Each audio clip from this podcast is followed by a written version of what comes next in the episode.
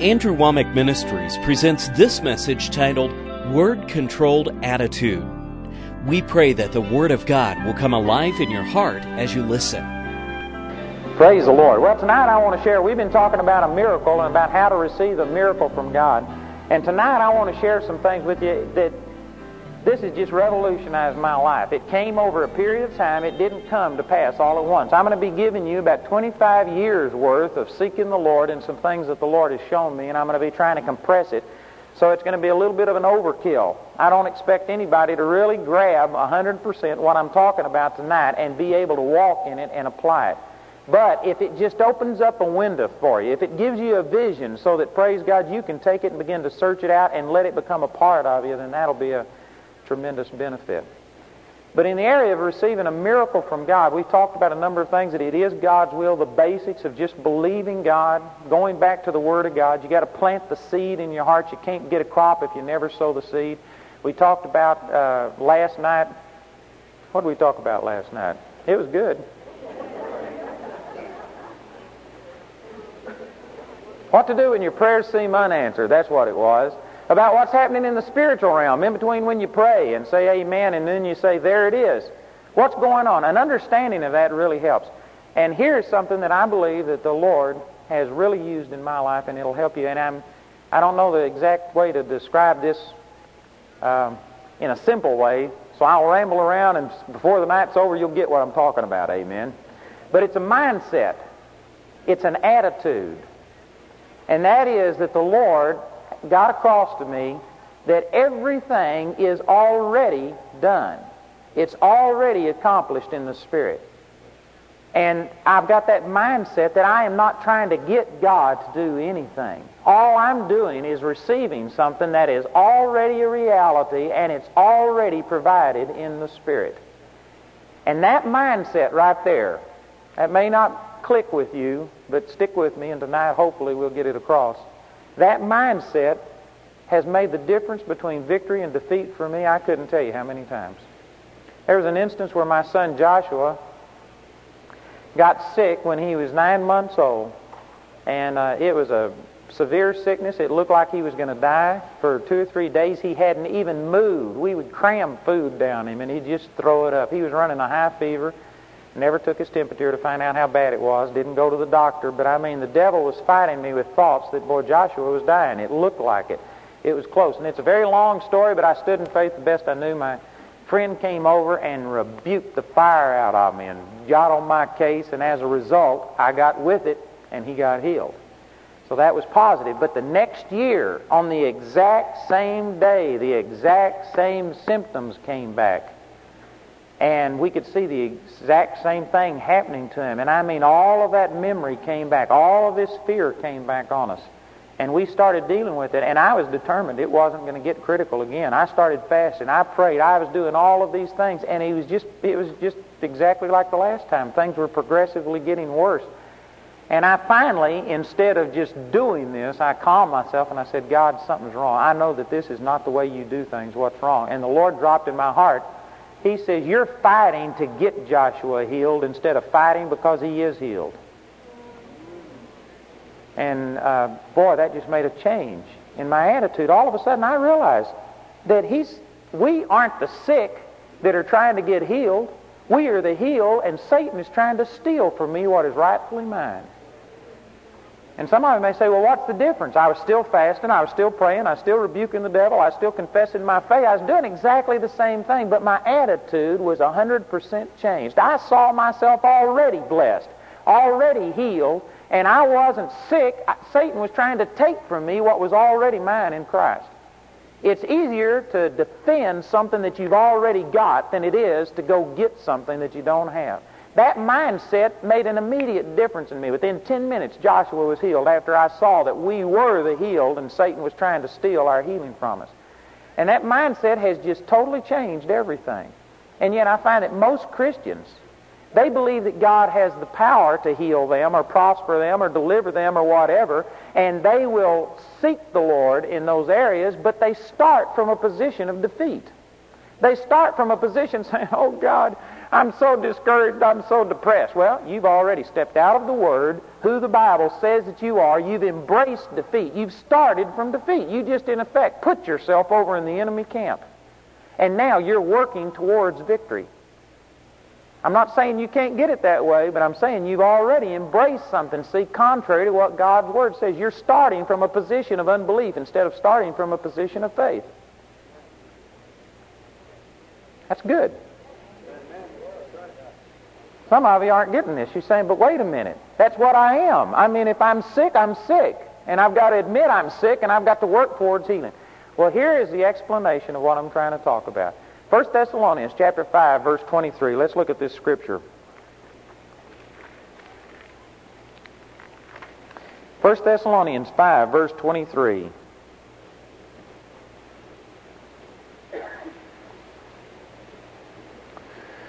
Paul said this, And the very God of peace sanctify you wholly, W H O L L Y. That means completely or entirely. And I pray, God, your whole spirit and soul and body be preserved blameless until the coming of our Lord Jesus. He prayed here that your whole spirit, soul, and body would be preserved blameless. Now, this scripture, among many others, this is very clear reference, shows that you've got a spirit, soul, and body. You are not just one of the other or not just two. Most people have heard somebody refer to spirit, soul, and body. And so most Christians, if you ask them and say, yes, I've got a spirit, soul, and body. But as far as practical goes, as far as we apply it in our life and in our actions, very few people understand the concept of spirit, soul, and body. Most of us deal as if we are two parts. There's the physical body, which is very easy to discern what that is. And then there's the emotional part, the personality part on the inside. Everybody is aware of that. There are times that your physical body doesn't hurt. Nobody may touch you physically, and yet they can come up and say something to you, and you hurt on the inside. So it's easy to discern the physical and the emotional or the personality part of us. And most of us are in tune with that. We can feel the personality part. We understand that. We, we react to it. But there's a whole other part of us, the spirit man, that most people may acknowledge that it exists, but as far as knowing what is true in the Spirit and what your spirit is like, there's not one out of a thousand Christians that really have that knowledge and apply it on a regular basis in their life. And yet the Spirit is the part of us, the only part of us that's born again. We'll use terminology like, well, I came to see a soul saved. I believe in, in saving souls. There's only twice that I'm aware of in the New Testament that the Bible soul, I mean that the Bible refers to your soul being saved. Somebody say one? Or come on. I, somebody corrected me? Oh. Oh, come on. All right. I thought I was wrong. I believe first the first chapter of the book of James says, Receive with meekness the engrafted word which is able to save your souls. And then Hebrews chapter 10, I believe it is, I'm not sure the verse number, around verse 30 or something says, uh, You are not of those that draw back unto perdition, but those that believe to the saving of the soul. So those are the two instances that soul salvation is talked about. And soul salvation is not the born again experience. The born again experience, your soul doesn't get saved because 2 Corinthians chapter 5 verse 17 says, If any man is in Christ, he's a new creature. Old things are passed away. Behold, all things are become new, and all things are of God. Now, that's not talking about your physical body. Because if you were fat before you got saved, you're going to be fat after you get saved. Amen? That's not part of you that old things passed away and all things become new. We've got a promise that we're going to receive a glorified body. But at this moment, you have the exact same physical body. I mean, it, it can lose weight, it can lose hair, it can gain weight, it doesn't gain hair. But basically, you got the same physical body that you had before you got saved. It can fluctuate, but it's still a physical body, and you do not yet have that glorified body. And Paul also said in 1 Corinthians chapter 13, he says, Now we know in part and we prophesy in part. And so he says, But then we'll know all things, even as also we are known. We don't have that yet. You still got the same physical mind, the emotions, the will, the personality part of you is still the same with the exception that it can be influenced and changed. It can be renewed, but you basically still have your personality. That is not the part of you that old things passed away and all things become new. And again, see, 2 Corinthians 5.17, that's a scripture that a lot of people know, but when it comes to applying it in your life, it doesn't seem to fit our experience, and so a lot of people just kind of file that away as well. Here's another scripture that, you know, who knows what God means. It doesn't work. It doesn't apply in my daily life. You know, when I teach on this on the radio, we have our uh, prisoner response double or triple every time I teach on spirit, soul, and body. Because prisoners, many of them made a commitment to the Lord, and it's because their circumstances are so bad. They get desperate. They are looking for help. So they pray, and the person who led them to the Lord, if you get born again, you'll become a new creature. Old things will pass away, all things become new. And it's not always stated, but many times they just take it for granted that that means, praise God, I'm getting out of here. That all of my temptations, my problems, my lust, my desires that used to operate in me, they're going to be over when I get born again. So they pray the prayer, and many of them really mean it, and yet they wake up, they're still in prison. They still have lust. They still have wrong thoughts. They still get angry. They find out that in a lot of ways they're exactly the same, and yet here was the promise that if I make Jesus my Lord, I'll be a new person. And immediately they come into confusion, and you'll find a lot of people in prison are really guilt-ridden and condemned like I'm not changed. And when I teach on this, that it's your spirit that was born again, I mean they just flood in wanting these tapes and stuff, and it sets them free. I believe that the average person outside also is in bondage and we're in prison many times to th- and we don't understand. We see the Bible talking about that we are more than conquerors, and we go look in the mirror, saying, "Man, I don't look like more than a conqueror. I don't smell like it. I don't feel like it." And the Bible's just so hard to understand. It's because the Bible is written about your spirit, man. The Spirit's a part of you that got born again. The Bible says that you're righteous. We go look in the mirror and think, this is righteous. This is holy. This is as good as it gets. And we say, well, the Bible's so hard to understand. It, there's some keys to it. When the Bible talks about you being perfect, when you talks about you being complete, you having all power and all authority, like 1 John chapter 2, verse 20 says, you have an unction from the Holy One. Talking about Jesus, an unction is a special anointing or endowment of power. And you know all things. Boy, what an awesome statement. If we could believe that, it would revolutionize your life. How many times do you just blunder through life making decisions saying, well, you don't, you don't ever know. You just do the best you can. And there's many times that we know that we're probably making a wrong decision, but after all, we're only human. We even sing songs about that. Lord, I'm only human. I'm just a man. Yuck. That'll put a mindset on the inside of you that'll destroy you. We aren't only human. The Lord told us He would even show us things to come. Did you know a Christian ought to know what the future brings? If you businessmen would apply these truths in your life, I guarantee you it wouldn't matter what the economy does, whether it goes up and down, sideways, regardless of what the economy does, the stock market does. God will tell you in advance. God's will is for you to prosper, and if you'd listen to the Holy Ghost, you can prosper, prosper, prosper. A Christian ought to be prospering hand over fist. And yet many of us are stumbling through and making the exact same mistakes that the world makes. Why? Because we're thinking like the world thinks. The Bible says you have an unction from the Holy One and you know all things. People read that and they say, but I don't know. See, they search their emotional, they search their mental realm and they say it isn't there. The way to understand this is that in your spirit you know all things. Uh, 1 Corinthians 2.16 says you have the mind of Christ. Is that just a phrase? Is that just uh, something that is, is symbolic or is it actual? Well, people start, they'll say, Do I have the mind of Christ? They'll take some kind of a quiz. And if they make an 80 on it, well, they know that God doesn't make 80s. And so they just say, I don't understand this. It's because you took the brain, you took the quiz with your physical brain, and it's your spirit that knows all things. You've got the perfect mind of Christ on the inside of you. Colossians chapter 3 verse 10 says, Put on the new man which is renewed in knowledge after the image of him that created him. You've got the exact same knowledge on the inside of you that Jesus has. Your spirit knows everything that Jesus knows. Somebody says, Well, what good does that do me? It's in my spirit, not in my brain. Well, knowing that it's in your spirit is 90% of. Just knowing that the deposit's been made is 90% of the battle. And then when you come into a crisis situation, instead of throwing your hands up and saying, Well, Lord, I'm only human. I'm just a man. One day at a time, sweet Jesus. That's all I'm asking of you. Instead of singing stuff like that, You'll say, no, there's, there's an answer. God knows what to do, and He's now deposited that on the inside of me, and then you operate in what 1 Corinthians chapter 14 talks about. When you pray in an unknown tongue, your spirit prays, the part of you that's renewed in knowledge and has the perfect wisdom of God, and then you operate in what verse 13 says. If you pray in tongues, pray that you interpret. You start praying in tongues, the hidden wisdom of God comes out and say, God, give me interpretation of that. What is my spirit praying? Amen. What's this wisdom? And all of a sudden you'll get quickened and knowledge will begin to come to you. You'll get revelation knowledge. God will get, begin to direct you. But you won't do that if you don't, first of all, know that it's there. See, we start over here, oh God, I just don't know what to do. You've already admitted defeat. Now that doesn't mean you have to stay there and you may bawl and squall your way over here to victory, but you've already started from a position of defeat.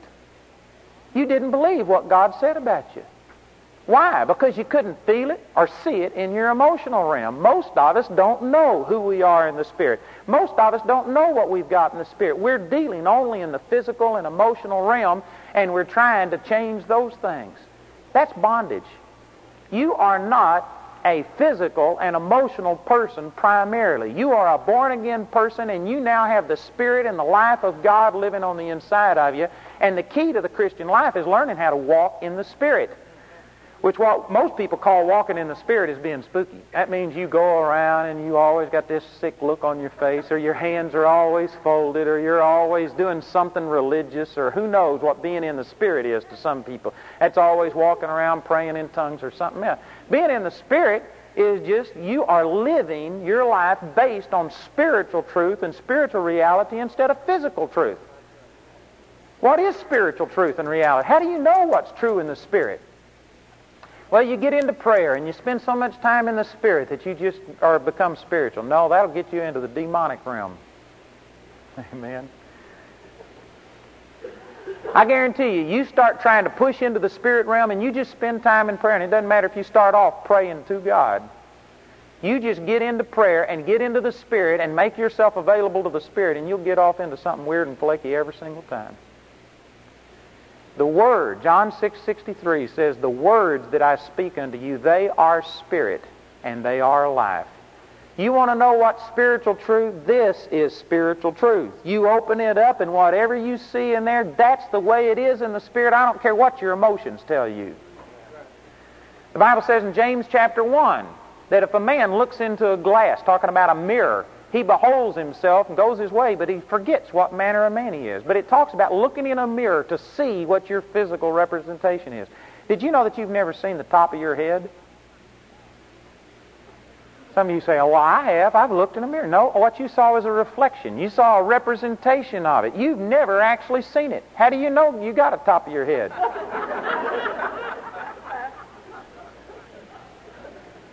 How do you really know what your face looks like? Well, I've seen a picture, or I've, well, all you've seen is a reflection or some representation. You have never, with your physical eyes, seen your face. All you've ever seen is a reflection. Somebody say, well, I can feel it. Well, again, you didn't see it. You, you just got some information about it, and you've learned to trust those things. Well, it's the exact same thing with the Word of God. God's Word is a mirror. You know, if I want to see if my hair's combed, I have no idea if my hair's combed right now. Matter of fact, when I walked out of the hotel, the wind was blowing. It's probably not combed, and I, I forgot to go look in a mirror. So I have no idea. I can't tell by feeling if my hair's combed. But did you know if I wanted to find out, I'd have to go look in a mirror. I can't trust my feelings. You know, right now, I could start talking to you, and I could say, are you sure your hair's combed? I could get you to thinking about it, and every last one of you would start thinking my hair's messed up, and you'd have to go look at it to find out. Your feelings cannot be trusted. You can't go by feelings. You have to go by something factual. Well, sometimes you don't feel what God's Word says about you. Here's a brother combing his hair over here, see? Pointed you out in front of all these people. See, you go to talking about it, all of a sudden, what is truth? What is reality? Well, sometimes you, you don't feel like, well, I don't feel like I got the victory. Who cares? Well, brother, that's, if I don't feel it, I'm not. Who said? One of the biggest lies that's ever come to the body of Christ is, but this is the way I feel. Who cares? Did you know feelings aren't fact? And feelings aren't based on fact. Most of us think, but this is just the way it is. I mean, I feel this way. That's reality. No, your feelings are subject to all kinds of things. The way you feel is not true. I can prove that to you. I could tell you right now. I could come up to you and tell you a bold-faced lie and say that your husband or your wife or father or mother or somebody is dead. I just got a call, and I, they were killed in a car wreck. And I could be lying to you. It, no shred of truth in it whatsoever. But did you know if you believed what I said, you would experience sorrow, grief, panic, anger, something. There would be a reaction based on a total lie.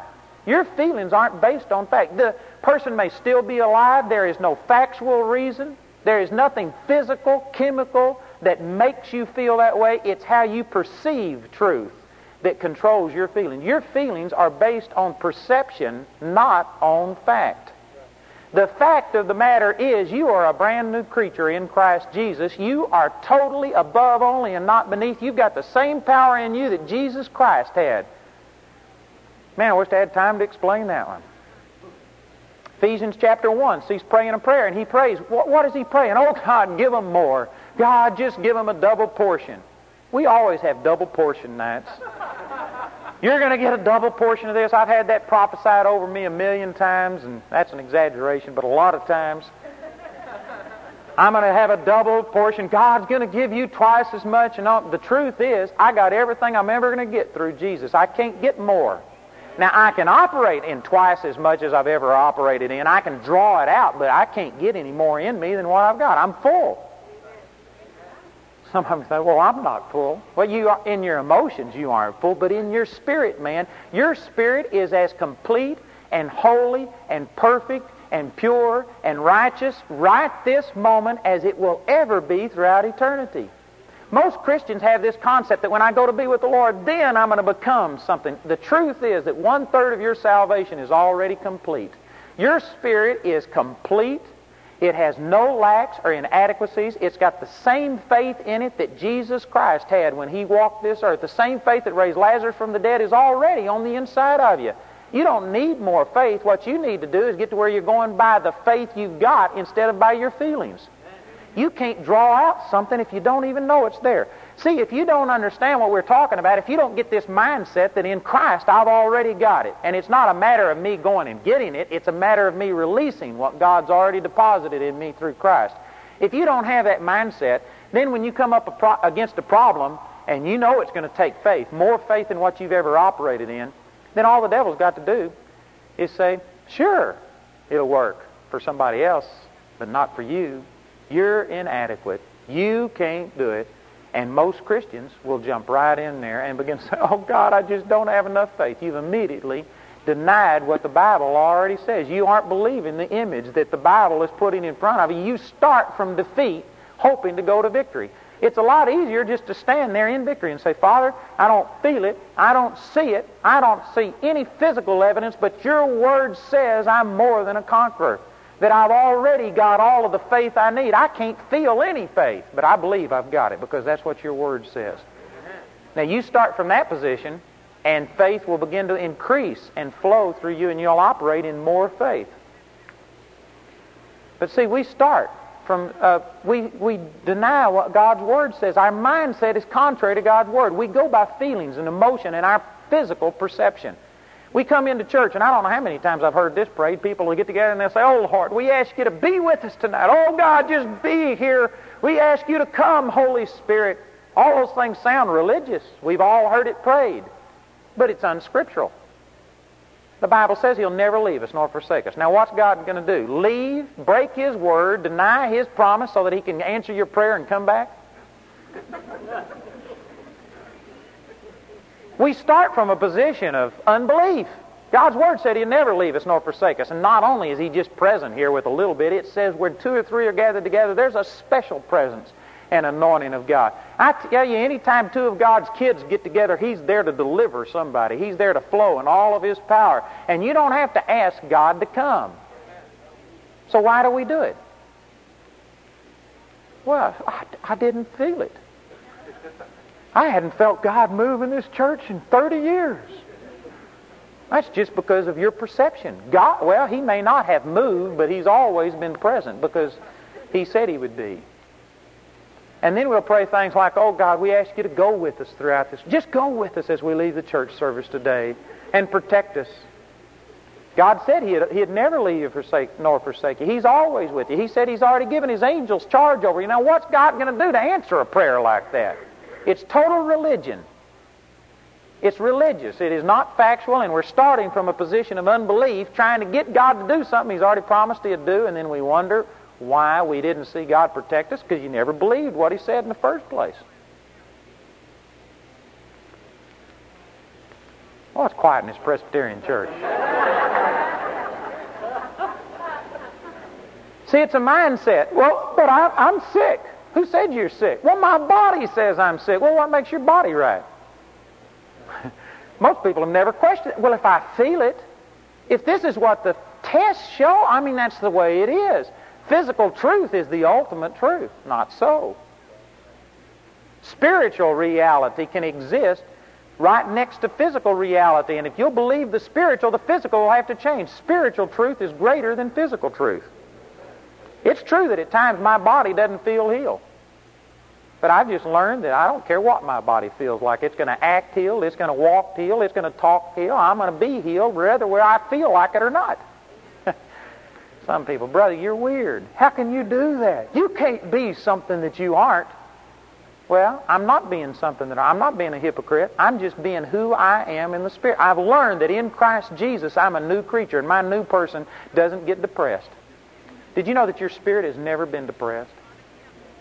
There's some of you that suffer with depression, discouragement, mood swings, and you've accepted. Our society today has a physical cause for everything. Alcoholism is no longer a character flaw. There's a chemical reason that you're this way. It's a sickness. Homosexuality is not something that is a moral weakness. You were born this way. It's just a natural mindset. God made some of you that way. That's not so. God never made Adam and Steve. It was Adam and Eve. Amen. God didn't make anybody that way. We got an excuse for everything. But the truth of the matter is that in your spirit, man, see, those things don't they don't matter. They're a spiritual truth. When your body says you're sick, your spirit's saying you're blessed. When you're depressed and discouraged and things are coming on you, I'm not denying that that happens, and I'm not denying that there is a feeling of depression, but I'm saying that your spirit's never depressed.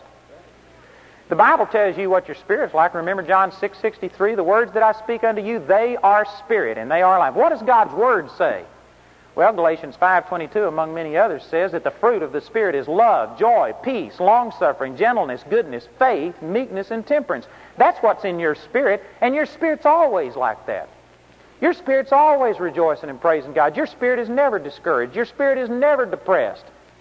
Your spirit never gets defeated. Your spirit is, does not have fear. God didn't give you a spirit of fear, but of power and of love and of a sound mind.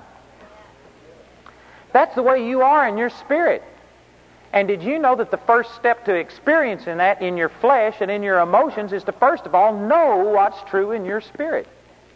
Since I've learned this, see, and I know that in my spirit, my spirit man's always rejoicing and praising God. Then when I get tempted to get discouraged, I sit down and I say, well, God, I just, I feel like having a pity party. I mean, I feel like doing it. Sometimes you think it feels good. It never does. But you think it would just feel, I, do, I owe it to myself to get depressed. But since I learned this, see, now I'll sit down and say, well, I've got a choice. Am I going to go with my feelings and go what I feel like, or am I going to go with who I really am in Christ Jesus? And when I have that knowledge, I've never consciously ever just said, all right, I know who I am, but I want to gripe and complain. Now that I know I've got the ability, see, I always choose. So I'm going to be who I am in Christ. I don't care what my feelings or emotions are like. Some of you are thinking, man, this is crazy. You can't do that. You just can't overrule your emotions. You can.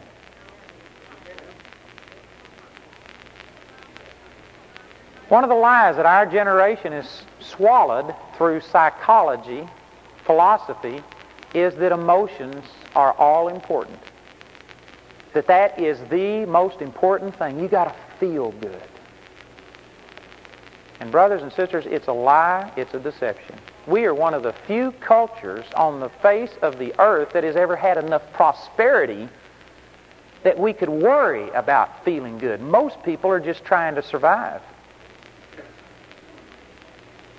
But our affluence has made us to where not only can we just survive, and now we've got nice houses and all we've got to have a zing all the time. Man, we've got to always be entertained. We've got to have an emotion. We've got to maintain some level of emotional thing that God never even intended you to operate under.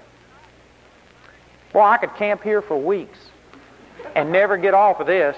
But let me apply it in the spiritual realm. Did you know that most of us are looking for some kind of an emotional relationship with God that God doesn't even want you to have? Boy, I hope I'm shocking the fire out of you. There are people that are trying to be so intimate, so intense with the Lord, have a relationship where they are just constantly overwhelmed with the love of God and and it sounds good, the desire is good, but actually you are trying to maintain an emotional level that I don't believe you can sustain through Scripture. You can't find examples of people that lived at that level, and that is not the way that God intended you to be. Women are more prone to this even than men because a woman is more emotional than a man is, as a general rule. There's exceptions, but as a general rule, that's true. And you'll find out that people are looking to maintain this level of intensity. In our prayer time, man, you have an experience where God is so real, and please don't misunderstand what I'm saying. I am not saying that you don't ever have those times and that God doesn't want you to experience Him. One of the one of the drawbacks, see, of being spirit filled, Pentecostal, is that most of us came out of a denominational realm that actually taught there is no such thing as an emotional joy and peace and things like this. It was all mechanical. There was no emotion. All of a sudden you get baptized in the Holy Ghost, and I mean, boy, you talk about come alive. When you start feeling the presence of God and the move of God in your life, it'll make you come alive. I've had some awesome things. I've had I won't tell you all the things I've had, but I've had physical encounters where I've encountered the Lord physically. I've had emotion. One night in Vietnam, I prayed all night long, and when I woke up, I had cockroaches over every inch of my body. I'd been that way all night long, but I was in the presence of the Lord. I never knew it. I never cared. I've been in the presence of the Lord. I've been that way for four and a half months to where one time, I honestly, when the Lord first got baptized in the Holy Ghost, when I got baptized in the Holy Ghost, for four and a half months. I didn't consciously eat or sleep. Now, I know I did, but I mean, it was just, I never sat down to a meal. I was so excited about being in the presence of God. Who could stop being in the presence of God to eat? I'd grab something as I went by. I didn't consciously sleep. I remember walking out the door one morning and I hadn't slept in like two days, but I was in the presence of the Lord. Who could go to sleep when God Almighty's fellowshipping with you? And I just was passing by, and I was so sleepy, I thought, I'm just going to rest here for a second. And I leaned against the door casing, and it was two hours later before I woke up. I mean, just stop for a second and you fall asleep. I was in the presence of the Lord. I didn't know that anything exists. I had a horse I rode every day of my life before that, and it was four and a half months later before I even thought about that horse. I didn't know if anybody had fed the horse, if it was still alive. I just literally was enveloped in the presence of God. And you know, I've had people listen. Eh, I could give you a lot of stories about what God did in my life. That was March the 23rd, 1968. I had an incredible emotional experience with the Lord. I've shared this experience with a lot of people, and I've had people come up and say, Would you pray for me that God would reveal His love to me and make Himself that real? And you know, I've gotten to a place that no, I wouldn't wish that on anybody. It'll ruin you. Amen. Most, man, I just don't understand. I'd give anything to have that. Did you know I've met a lot of people? I've been around, I've been in the ministry since 1968, and people that have had real emotional experiences like I had and have had experienced the Lord in such an emotional way that I mean, literally, I could look, reach out and touch the Lord. Very few people, one out of a thousand, ten thousand, will ever survive it. It'll ruin you because you've become so emotionally excited. Your emotions get so blessed that God does not want you to live on that level. Now, I'm not saying that I believe God loves me any less. My knowledge of God's love is a thousand times stronger, but my emotions are different. You cannot sustain emotions. Boy, y'all are looking at me like strange. My wife and I, We have a great emotional love. God's done some great things, but I guarantee you I feel differently about my wife now than I did when we got married. When we got married, we used to sit around and just look at each other and grin and just get so excited. When we first got married, we'd just chase each, chase each other through the house. I remember the first week we were married, I was chasing her and she backed into a door and hit her bottom on the door. And when she did, she fell and I landed on her toe and broke it. Had to pray for her to be healed, and she wouldn't. She wouldn't let me pray for her until I repented and confessed it as sin. God healed her. But we used to do things like that. We'd sit around and just giggle with each other. You know, I love my wife a thousand times more than I did when we got married, and yet I do not sit around and just look at Jamie and giggle at her anymore. Somebody says, well, see, you've lost the spark out of your marriage. Not so. I guarantee you, I, my love for Jamie is a thousand times stronger, but it's different. You mature. And some people, without knowing this, they get tormented. They go back and they think, oh, the sparks left our life. And you're trying to maintain some emotional level, and uh, the movies will portray that. They don't, you know, they show Prince Charming coming sweeping the lady off of her feet and they ride off into the sunset and they live happily ever after. That's not the way it is.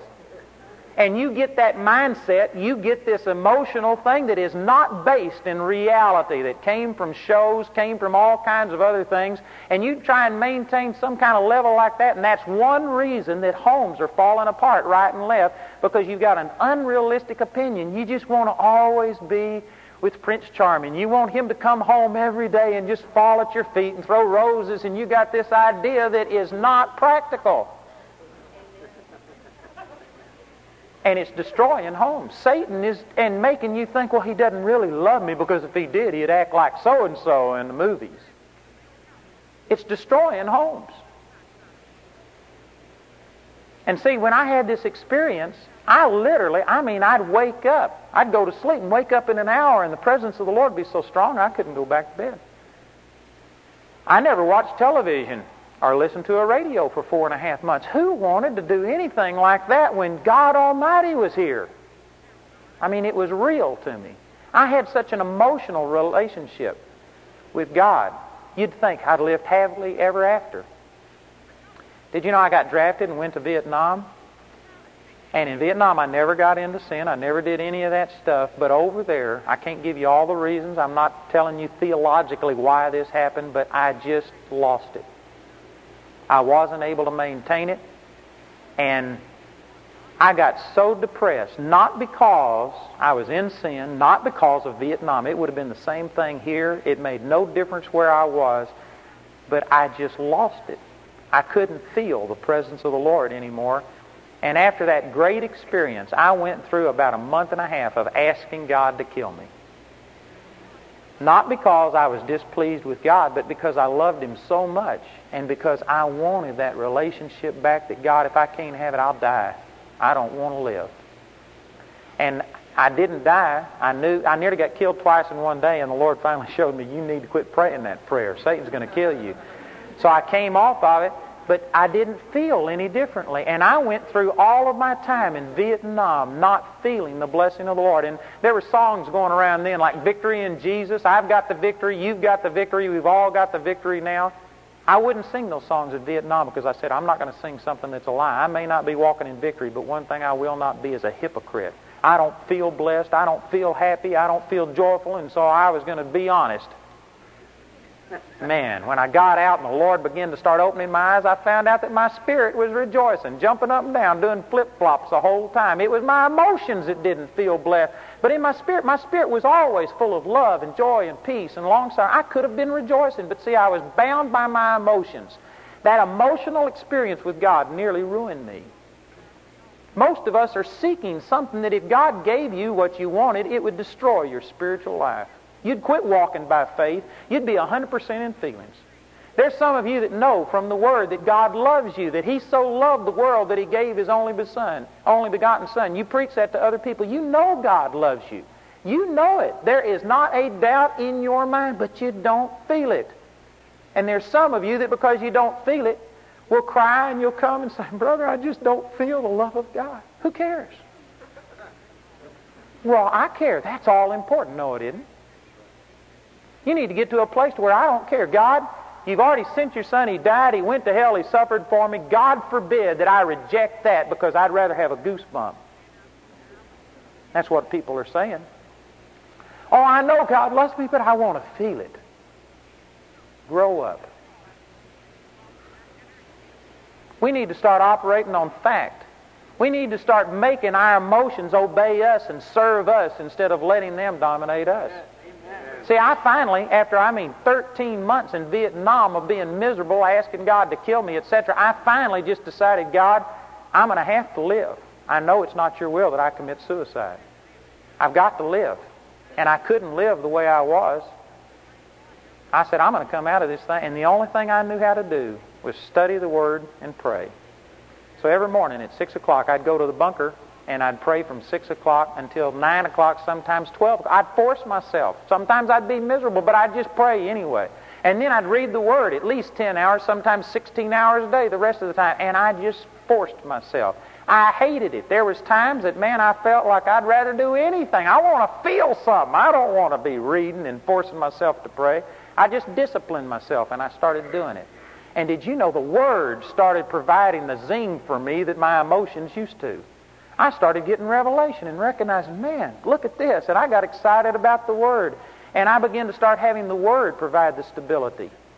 Now it's come to a place that if I want to see if my hair's comb, I go look in a mirror. But if I want to see how I'm feeling, somebody says, How are you? Instead of feeling my emotions, well, is everything going all right? Am I doing okay? Now look in the Word. How am I? Amen. Well, I'm blessed. That's what the Bible says. So that's the way I am. You ask me how I am, I'm going to tell you what God's Word says. Well, I'm doing better preaching than you are listening. this is awesome. Our society needs this. We're captive to our emotions and to our feelings. And people say, but I just don't feel loved. I don't feel blessed. Who cares how you feel?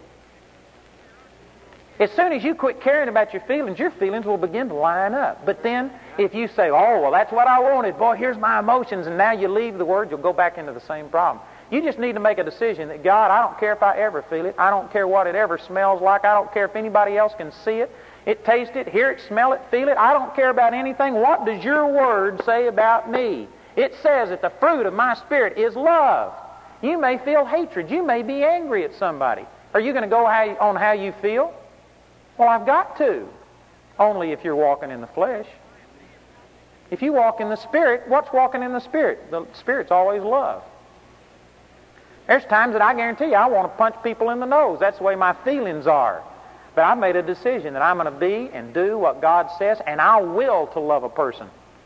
I guarantee you when Jesus died for you, Don Francisco has that on that song. song. Jesus didn't die for you because it was fun. He hung there for love because it had to be done. And then the punchline to it is love is not a feeling, it's an act of your will. I guarantee you, when Jesus was dying for us on the cross, Jesus didn't feel an emotional rush. He wasn't crying out of joy and out of feeling and emotion because he just saw all of this. Jesus was hurting. His emotions were going sideways. If he would have let his emotions dominate him, he'd have come down from the cross. But he did what he knew was right. He made a commitment and he made his emotions submit to it. Brothers and sisters, we're babies. We're grown adult brats that are letting our emotions dominate us, and I don't feel this way. I don't feel like I have power to help anybody. God says that you got the same power that raised Jesus from the dead. Why don't you do what He said? Go lay hands on somebody, rebuke it in the name of Jesus, and hang your feelings. I've learned a long time. I've seen some of the greatest miracles I've ever seen when I felt terrible. Matter of fact, it's nearly when I feel terrible is when I see the biggest blessings. And you know why that is? Because when I feel it, man, when I can feel the anointing of the Lord, I mean, the presence of the Lord is so real, everybody can feel it. You know what I tend to do? Tend to say, oh, God, I know it's going to happen tonight. Why? Because I feel it. That's not as strong a faith as saying because your word says it. I tend to put my faith, it diverts over to my emotions. Now, it shouldn't be that way, but I'm saying that's the way it is with me. And so, the times that I feel nothing, I've just learned to keep my mouth shut. I don't tell you how I feel. When I feel like, man, this person is going to die for sure, I just don't tell you how I feel. I'll speak over you what God's Word says. I'll say that if I lay hands on you, you're going to be healed. And I've seen, I saw a man raised from the dead when I felt nothing. I've seen blind eyes open. I saw one guy healed one night, and he had just gotten born again. And then when he got born again, he came up and wanted to be able to see. And he had had his eyes, the lens and retina surgically removed from both eyes. They were just glazed over. He didn't even have eyes. I mean, he had eyes, but the parts weren't there. My faith wasn't up to it. And I thought, this guy just got born again. It won't work. So I started telling him, oh, brother, you just believe God. We're going to start showing you the Word, and you're going to begin to believe God, and God will heal you. He says, I want to be healed right now. And I said, You just got born again. You need to enjoy that and just. And he kept pressing me. And finally, after a while, says, What's the matter? Don't you believe God can heal me? Put me on the spot. So I said, All right, let's pray. But I didn't tell him. I just kept praying. And I said, You're healed in the name of Jesus. Then after I got through, I said, Now look, if you don't see immediately, it doesn't mean God didn't heal you. And I started sharing what we shared last night about that the healing's there now. It's a matter of renewing your mind. And while I was preparing him for not being able to see anything, he says, I can see that clock on the wall. He started seeing. I didn't feel a thing. And yet we saw one of the greatest miracles that ever was against my feelings. And I could give you many, many examples of that. And yet most of you, if I was to ask you tonight to come pray for somebody you'd immediately, how do I feel? Do I feel faith? Do I feel like the anointing's here? You'd immediately begin to search your emotional realm. Am I excited? Am I built up? And if you couldn't feel it, you would quit believing because you don't you can't perceive it. The truth is God's power is always with you, and if you'd get to where you act on fact, on what God's word says instead of feeling, you'd see the power of God begin to operate and manifest itself in your life. If you'd quit going by your emotions, and just because you wake up, you feel bad. I'm discouraged. I'm depressed. And I'll go up and say, What are you depressed about? I don't know. I don't have a reason. I'm just depressed. Crazy. You don't even have a reason. You can't even justify it. You just feel that way.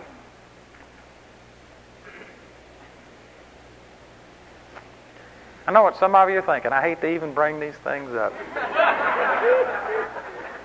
Some of you think, but you don't understand, brother. It's about two days a month that I'm just, my hormones are out of balance. And I can't control it. It's a lie. God didn't make you that way. Those kind of things, I, I, admit that they do happen, but medical doctors will tell you less than 5% of women have what they call PMS.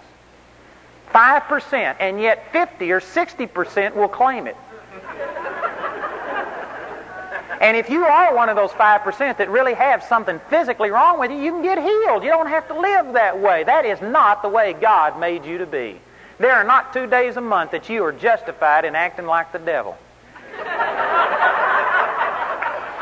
I've known some people that it was two and three weeks. I saw a woman in our local church who heard me minister on this, and for two or three weeks, she just acted like the devil, and she took all kinds of medication for it. She got this one simple truth and grabbed hold of it and has been set free and has never, never had another mood swing because of it. God set her free.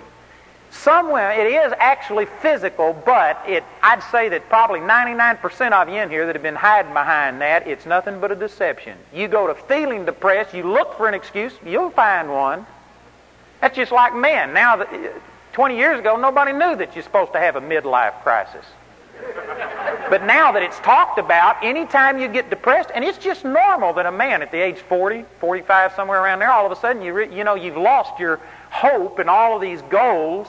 Now a lot of hard knocks have come at you, and you reevaluate: Am I accomplishing my goals? In the vast majority of cases, you'll be discouraged and say, "No, I haven't done it."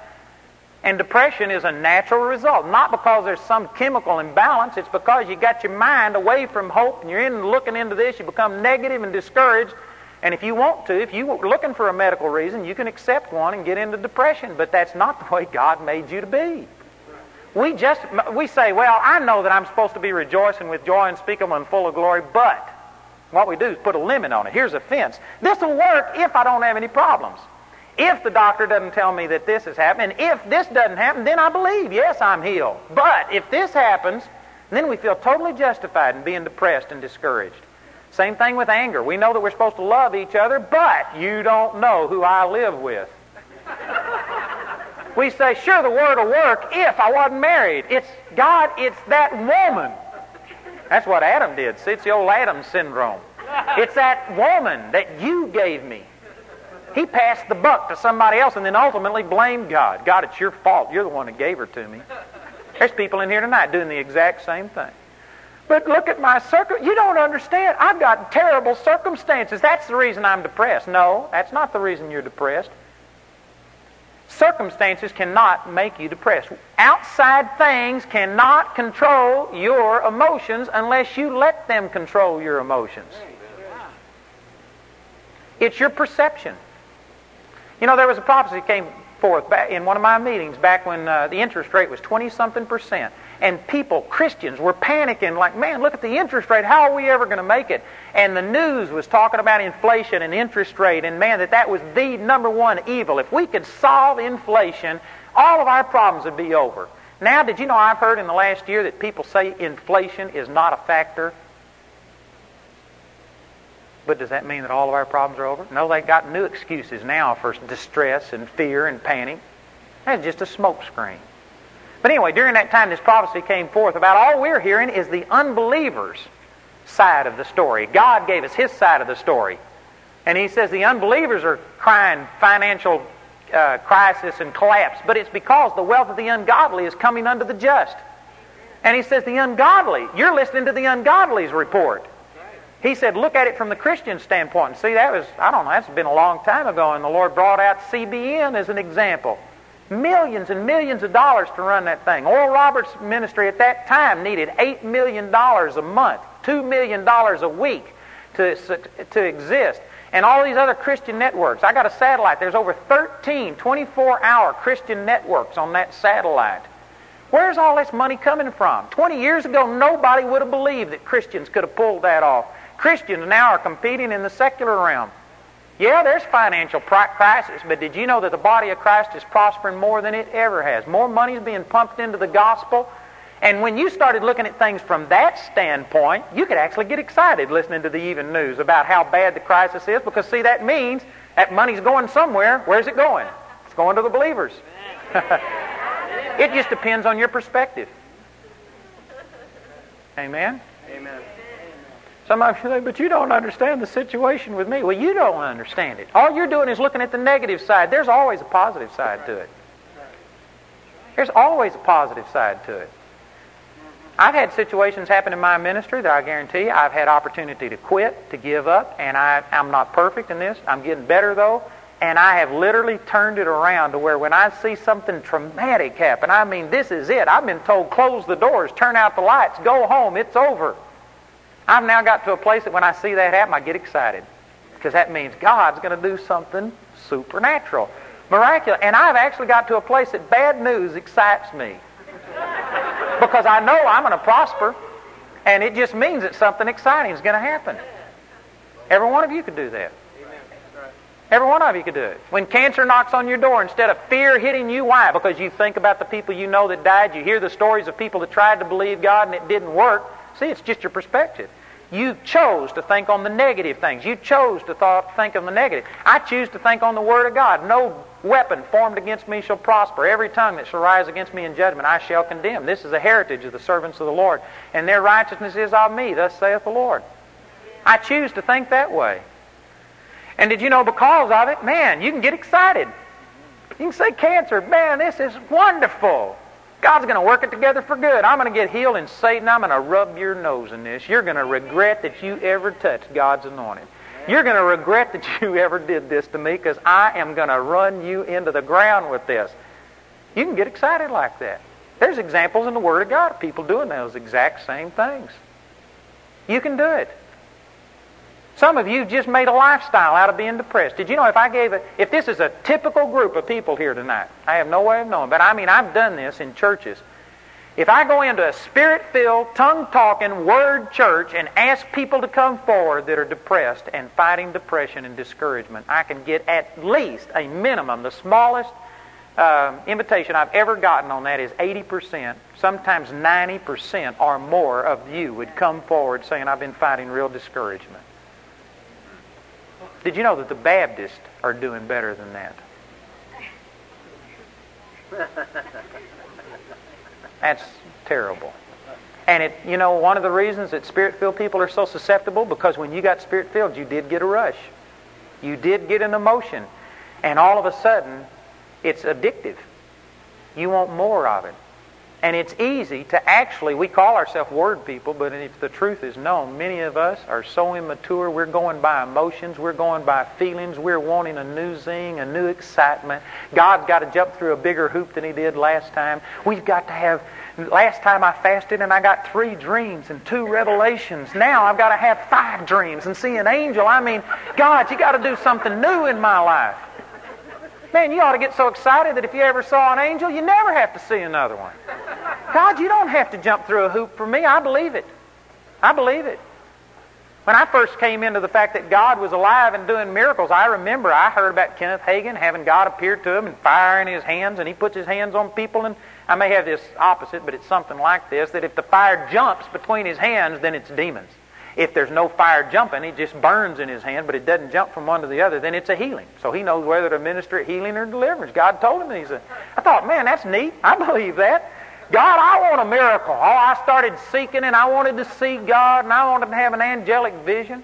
And the Lord showed me out of uh, John chapter 20 about Thomas and he appeared and, and to the disciples and the other disciples told Thomas says we've seen the Lord and he says unless I can see it unless I can put my finger into the print of the nails thrust my hand into his side I will not believe some people say why do I have trouble believing because you willed not to believe it's a choice. If you are having trouble with unbelief, you've chosen it. Now, you may not have chosen, I don't want to believe, but you chose to go by your feelings instead of by what the Word says. You, cho- you made some wrong choices somewhere. That's the reason that you're where you are. Your life is a series of choices. If you're depressed and discouraged, you've chosen depression. You may not have said, I want to be depressed, but you chose to think on things that depress you. Carnal mind is death. It doesn't just tend towards death. It doesn't just lead in that direction. The carnal mind is death. You think carnally, that means according to your five senses, what you can see, taste, hear, smell, and feel, and you'll be depressed. But on the other hand, to be spiritually minded is life and peace. Romans 8, 6. It didn't say it tends towards it, it leads in that direction. Sometimes you'll obtain to it. It is life and peace. If you are thinking spiritually, you're going to have life and peace. That's all you can get. You can't get wheat if you sow corn in your field. You're going to reap what you sow. If you're depressed, you've sown depressing thoughts. You've been thinking on things that are depressed. You've chosen to do that. It was a choice. I'm not saying, I'm not trying to condemn you, and I'm just saying that the responsibility lies with us. If you think the words, you get word results. If you are spiritually minded, it produces life and peace. If you aren't having life and peace, I don't care how it happened. You may have justification for it. Maybe you were brought up in a terrible situation. There could be a thousand reasons, but the bottom line is your thinking is wrong. You think what the Word says, you see yourself the way the Word says, and you'll be blessed. So, see, Thomas said, I will not believe. He chose that. And the Lord appeared to him, and Thomas fell down and he said, My Lord and my God. And the Lord said to him, Thomas, because you saw, you believed. Yea, rather, blessed are those who have not seen and yet have believed. And the Lord used that scripture to show me. He says, if you keep pressing, you can get an angelic dream or a vision or a visitation. You can have fire jump between your hands. But there's a greater blessing if you would believe without seeing, without feeling, without your senses. He says the choice is yours. Do you want God's best or do you want something less? Man, I, I said, God, forgive me. I'm going to believe. I'm going to be one of these people that you don't ever have to send an angel to confirm something. Now, if God wants to do it, to me, that's fine. I'm not rejecting anything that God's got, but no longer is it a criteria. No longer is it something I want. God, you don't have to prove it to me. I don't have to feel a goosebump to believe that you love me. Man, the fact that Jesus died for me and what he went through, I'll never ask you for a goosebump and put more faith and importance in what I feel than what Jesus did. I'll never insult you by doing that. I'm never going to go by the fact that I don't feel anointed. I used to come into church services and we used to pray, Oh God, we ask you to anoint me tonight. Oh God, just let the anointing of God be on me. Probably every last one of you have prayed those things. Tom hadn't asked me to pray that. But in most churches, they do. They take me into the little room over here. You need to be alone with the Lord. And I tell them, look, if I hadn't got it by now, I'm not going to get it in the next 30 minutes. Amen. Said, hang that. I'd rather be out here visiting with the people. But But I used to pray, oh God, anoint me. And then one night as we were praying, the Lord just spoke to me. He says, the anointing which you have received of him abides within you. 1 John 2, 27. Out of 2 Corinthians chapter 1, I believe it's verse 20 something right around there, it says, He that hath anointed us is God. It's all in the past tense. And the Lord just spoke to me. He says, When I called you, I anointed you. It would be unjust to call you to do something and not give you the anointing, which just means the manifest presence of the Holy Spirit to do it. God would be unjust to give me a call and not give me His ability to do it with. I was saying, Oh God, give me your ability. God, anoint me. I was starting from a position of unbelief. To pray a prayer like that, you have to say, God, I am not anointed. I'm automatically in opposition to what the Word says. So I disagree. I get over in unbelief, and now I'm going to get anointed, starting in unbelief. It doesn't make good sense. You know, since then, it's been 20 something years. I've never asked God to anoint me. What I do is say, Father, I thank you that he that hath anointed me is God. Just like Jesus said, Luke 4:18, the Spirit of the Lord God is upon me, because he hath anointed me to preach the gospel to the poor, to heal the brokenhearted, to preach deliverance to the captives, recovering of sight to the blind, to set at liberty them that are bruised, to proclaim the acceptable year of the Lord. I quote what's already a reality in my spirit. In my spirit, I do have joy unspeakable and full of glory. And if I don't feel it out here in my emotions, I tell my emotions, you're wrong. I'm not going to go with that. I'm going to be who I am in Christ Jesus. And I just stay steady in the Holy Spirit. When I feel sick, I say, Body, I don't care what we feel like, I'm healed by the stripes of the Lord Jesus. I've got the same virtue in me that raised Jesus Christ from the dead, and I will not submit to the dictates of this flesh. And there's been times that it's hard. I remember when I first came into this, I got the Bible one night, and because I didn't want to lay in bed and act sick, even though I felt like being in bed, I got down on the floor. And I didn't want to just lay down on the floor and go to sleep, but I couldn't stand up. I was too sick to stand up, so I got on my hands and knees and read the Word. And I was so sleepy, I felt like falling asleep. So to keep from falling asleep, I'd get on my hands and knees and scoot around the room. And I did that in circles all night long, quoting, By His stripes I'm healed looking up scriptures because I wasn't going to act sick. Some of you, I think that's a little drastic. That's the reason I hadn't been sick in about 15 years. That's the reason I haven't had any medication in my body since I was eight years old, not even an aspirin. That's the reason, is because I am a little dramatic, amen. I'm a little fanatical about it. And some, well, I just don't want to do it. Well, be sick. You don't have to do it that way, but I'm saying that everybody, there comes a time when are your emotions going to win or is fat going to win? Are you going to just sit down and put your body in bed and, and pamper it and let your wife rub your fevered brow and pop sodas and take pills and watch TV? Are you going to do that or are you going to believe that you're healed? Healed people don't lay in bed and do that during the day. But I feel this way. Who cares? Bridle your body with your tongue. Most of us, feelings are it. That's the ultimate. Not so. God said in John 14, verse 1, Jesus was speaking to his disciples, Let not your heart be troubled. Some of us say, But man, the situation that I am in, you don't know what's happened to me. Most of us will say, I am justified to be depressed, troubled. God said, Let not your heart be troubled. If you were to diagram that sentence in English, you would have to put you as the understood subject of that sentence. You let not your heart be troubled. God would not give you a command to do something that he, you don't have the power to do. You can make the choice. He said in Deuteronomy 30, verse 19, He said, Behold, I call heaven and earth the record against you this day, that I have set before you life and death, blessing and cursing. Therefore choose life, that both you and your seed after you may live. God said He gave you the choice. Satan can't make the choice. Satan cannot make you angry. Satan cannot make you depressed. Satan cannot make you defeated. Satan cannot make you hopeless. Satan cannot make you sick. Satan can't do anything. All he can do is put pressure, give you the temptation. God said He gave you the choice, and God won't make it for you. He said you have the choice. You can choose what you want to be. If you're fighting things and you've submitted to the lies of psychiatrists and things like that, and you are saying, Well, I'm just emotionally unstable, well, you can be that way if you want to be, or you can be blessed. You can begin to start going around saying, I have the mind of Christ. Some of you think, well, you're just preaching mind over matter. No, you can't do this just in mental power. But when you make the decision and put your mind on the right things and mix that with faith, which is what's missing, see, in the other stuff where it tells you it's just your thinking. When you mix it with faith, boy, the power of God will be manifest through it. I've got a friend that was born again in a mental ward, in the psych ward. He was so strung out on drug, drugs, he didn't have a memory. He didn't remember where he had come from, who he was, where he was going, anything. He was raised in an alcoholic family. And he would stay at home three and four months at a time wearing just nothing but the underwear he had on. His family, they didn't feed him anything. He, would, he was facing uh, malnutrition.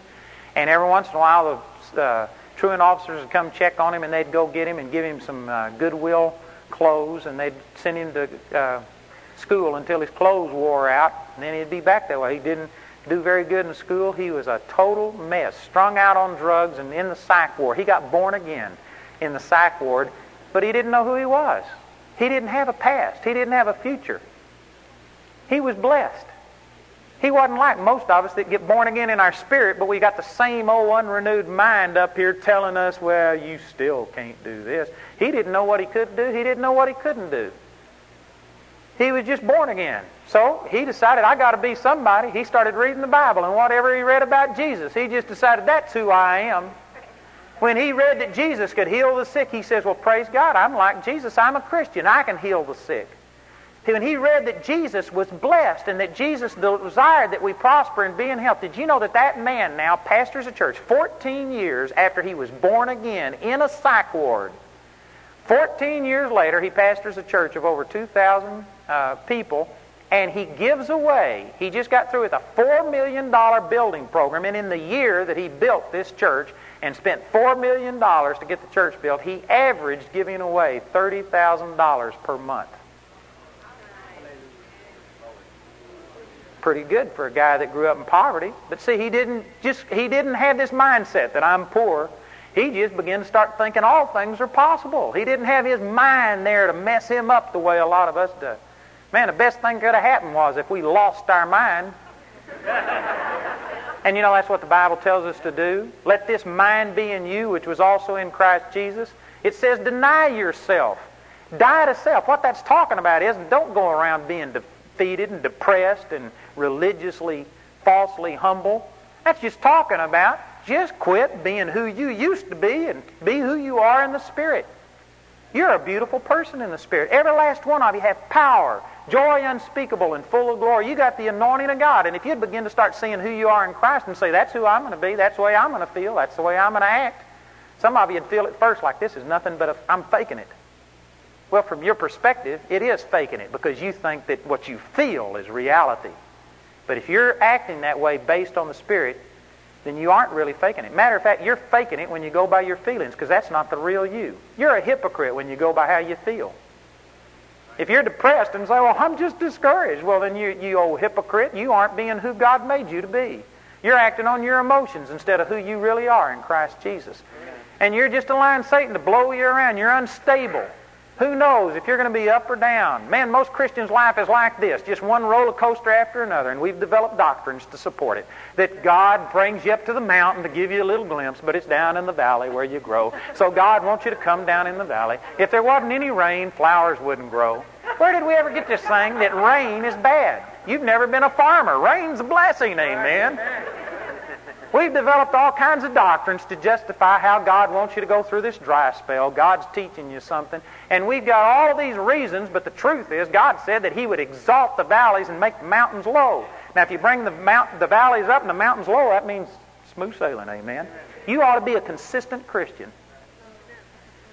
And brothers and sisters, I, I please don't want you to misunderstand. I am not saying I've arrived, that I've got it all together, but I've left. Praise God's what I'm saying. It's better than it used to be. And I've reached a place where I can tell you I've been through some hard times. I've had some things happen to me this year that if it would have happened to me five years ago, I would have told you I couldn't have survived it. I couldn't have lived through it. I mean, it was devastating. It would have made me quit. And yet, when it came, when it came down to it, what was I going to do? Forsake what I know? Forsake who I am and what's happened in my life? I couldn't do it. And I wound, my, I wound up praising God and being the same right through it. If a person asks me, How are you? I'm blessed. I'm blessed. I don't believe anybody's heard me gripe. I hadn't put out a gripe. I hadn't complained. I guarantee you, I'm blessed. And because of it, it's working. Amen. And all of these things are just temporary. That's what the Bible says. It came to pass. That's the reason it came, so that it could pass. Amen. It's just temporary. It's no big deal. It came to pass, and it's going to pass. And I'm blessed, and I'm still the same as who I am in Christ Jesus. It doesn't matter what the devil does to me. Shoot your best shot, devil. I mean, if you kill me, I've already had a blessed life. I've already seen more happen than I would have ever thought could have happened before. If the devil kills me right now, I'm blessed. If I win, I win, and if I lose, I win. I get promoted to glory. Amen.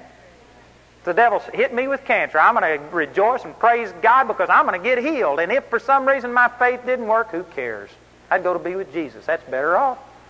I can't lose for winning. It's a mindset. I'm blessed. I'm healed. I'm prosperous. God's on my side. And it doesn't matter what it looks like, smells like, feels like. That's the truth. The Word of God is how I feel. When I want to know how I feel, this is how I feel. Amen. You can live like that, brothers and sisters. That's the normal Christian life. Very few Christians are living a normal Christian life. We're up and down. They said this to me. They hurt my feelings. We need to pull a pacifier out of our mouth and go to growing up. Amen. And I know that this really unsettles some people who have become very dependent on their emotions and they've settled into something where they've got all of these things that prop them up emotionally and, and this is unsettling to them and you're thinking I'm denying all of these feelings and emotions. I am an emotional person. I'm one of these that I watch Bambi and I cry over something like that when Bambi's mother dies. It gets I'm a very emotional person. I've got many emotions. But I guarantee you, they do not rule my life. I am not a hardened person. When I had people first reject me in the ministry and threaten to kill me, I got people that put a death warrant out. If I ever step on their property, they'll kill me. I've got people that hate me that do. I've got a national known minister that every person in here, if I call their name, you'd know who they are. That they they preach and proclaim it from the housetop that I am the slickest Jim Jones that ever came along. They make that announcement once a year in their church and do everything they can to destroy me. I've had some things happen to me, such as that. And I have felt hurt. But the Lord just told me, I was one time saying, God, I'm going to get to a place where nobody can offend me, nobody can hurt me, nothing will ever destroy me. And long after I thought I should have arrived there, I still got hurt by a friend. And I said, God, what's wrong with me? I thought I was more mature than this.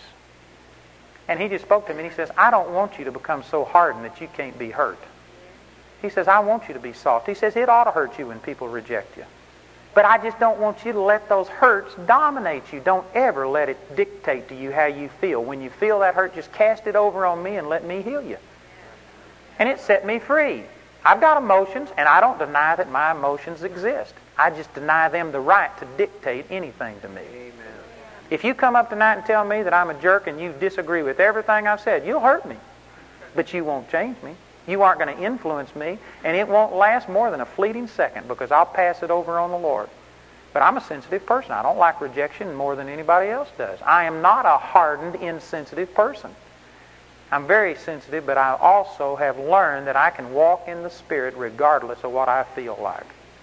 And the Scripture says in Hebrews chapter 5, verse 14, strong meat maturity is what it's talking about, belongs to those who by reason of use have their senses exercised to discern both good and evil. Your senses do not always, always have to be contrary to God's Word. You can actually renew them. You can get your physical senses to where you enjoy the things of God more than you enjoy the things of the devil. You can get to where you enjoy feeling good more than you do enjoy being depressed. Some of you are laughing at that, but honestly, you feel comfortable being depressed. You don't feel comfortable being blessed. So you gravitate back to what's normal with you. There's some of you that have a poverty mentality. This man that I was telling you about, he's now giving away thirty, forty thousand dollars a month. his mother and father got born again. His father died two years ago, but his mother is still in the church. And when his father died, she inherited over $70,000. That woman had been an alcoholic all of her life, never has had anything. She's in her 60s. She had it made. She inherited over $70,000 through an insurance policy that paid off. You'd have thought that woman was blessed. But did you know? And she loves the Lord. She's a friend of mine. I'm not saying this to be critical of her, but she had a poverty mentality she saw herself poor. She had been poor all of her life. And did you know in one year's time she was broke again?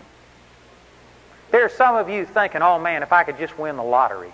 If this would happen, I'd be blessed. But no, it's the way you think. Your finances reflect the way you think. And if somebody was to give you a million dollars today, you would eventually be right back where you are right now. Because as a man thinks in his heart, so is he. On the other hand, you could take a man that had a million dollars and was a millionaire and yet saw himself blessed and prosperous. You could take it all away. He could file bankruptcy, and if that man thinks that he's prosperous and he sees himself that way, he'll be back there. And the greatest millionaires, the most successful people that we have in society today, have been bankrupt more than once. They've been through more adversity than you have, but it's a mindset. They are prosperous, and as a man thinketh in his heart, so is he. Proverbs 23 7. Are you sick? It doesn't matter if they come up with a miracle cure for your disease. You're going to be sick again because you think sick. You think in ways that allow sickness to dominate you. On the other hand, you can begin to start thinking what God's Word says, and you'll be what God says that you will be. You can control yourself, but you have to exercise these senses to discern good and evil. It's like running or lifting weights. It isn't going to happen all at once. You can't get inspired and tonight go home and pray for 30 minutes and say, Bless God, this is the way I'm going to be, and then go back to your same old lifestyle, plug yourself into the same unbelief, the same junk that you listen to and meditate on, and, and expect to be this way next week.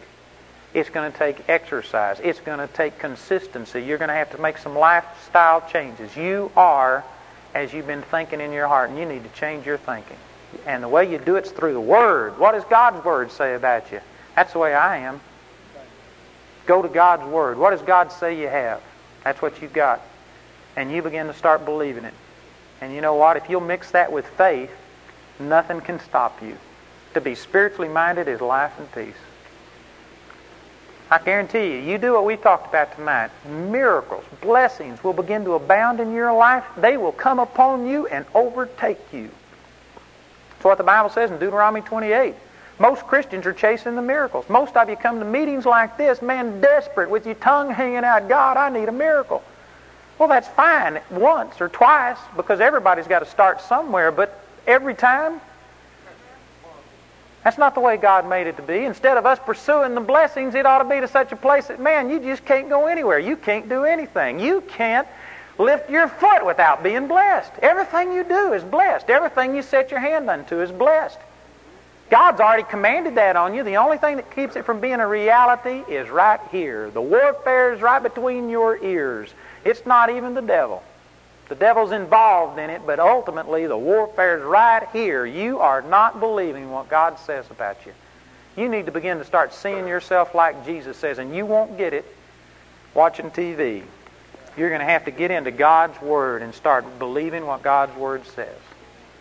And your flesh may scream, but who cares? Amen. Your flesh is giving you nothing but problems. You need to give it a few problems. Amen. Tormented, mortified. That's what the Bible says. Y'all receive that? Amen. You know, I've been real blunt with what I've said tonight. Some of you may take it as being offensive, but I just really believe that, man, you can't get this by just being sweet and nice to people. Sometimes you got to tell it like it is. Some of us need to be confronted that our whole attitude, our whole mindset is not God's. It is a worldly point of view. We are thinking wrong, and it, it's we need drastic surgery. We don't need a band aid. Amen. We don't need a splinter pulled out. This is major surgery, and you need to be confronted with it. So it was done in love. I hope none of you take it as offense, but praise God, we need to change. Amen. We hope that your heart has been quickened by hearing the Word of God through this message. Remember, Andrew Wommack Ministries operates a helpline that you can call for prayer and information at 719 635 1111. We have a ministry website at www.awmi.net, and you can write the ministry at P.O. Box 3333, Colorado Springs 80934. Until next time, we pray that you will reach out by faith and receive everything that is yours through God's grace.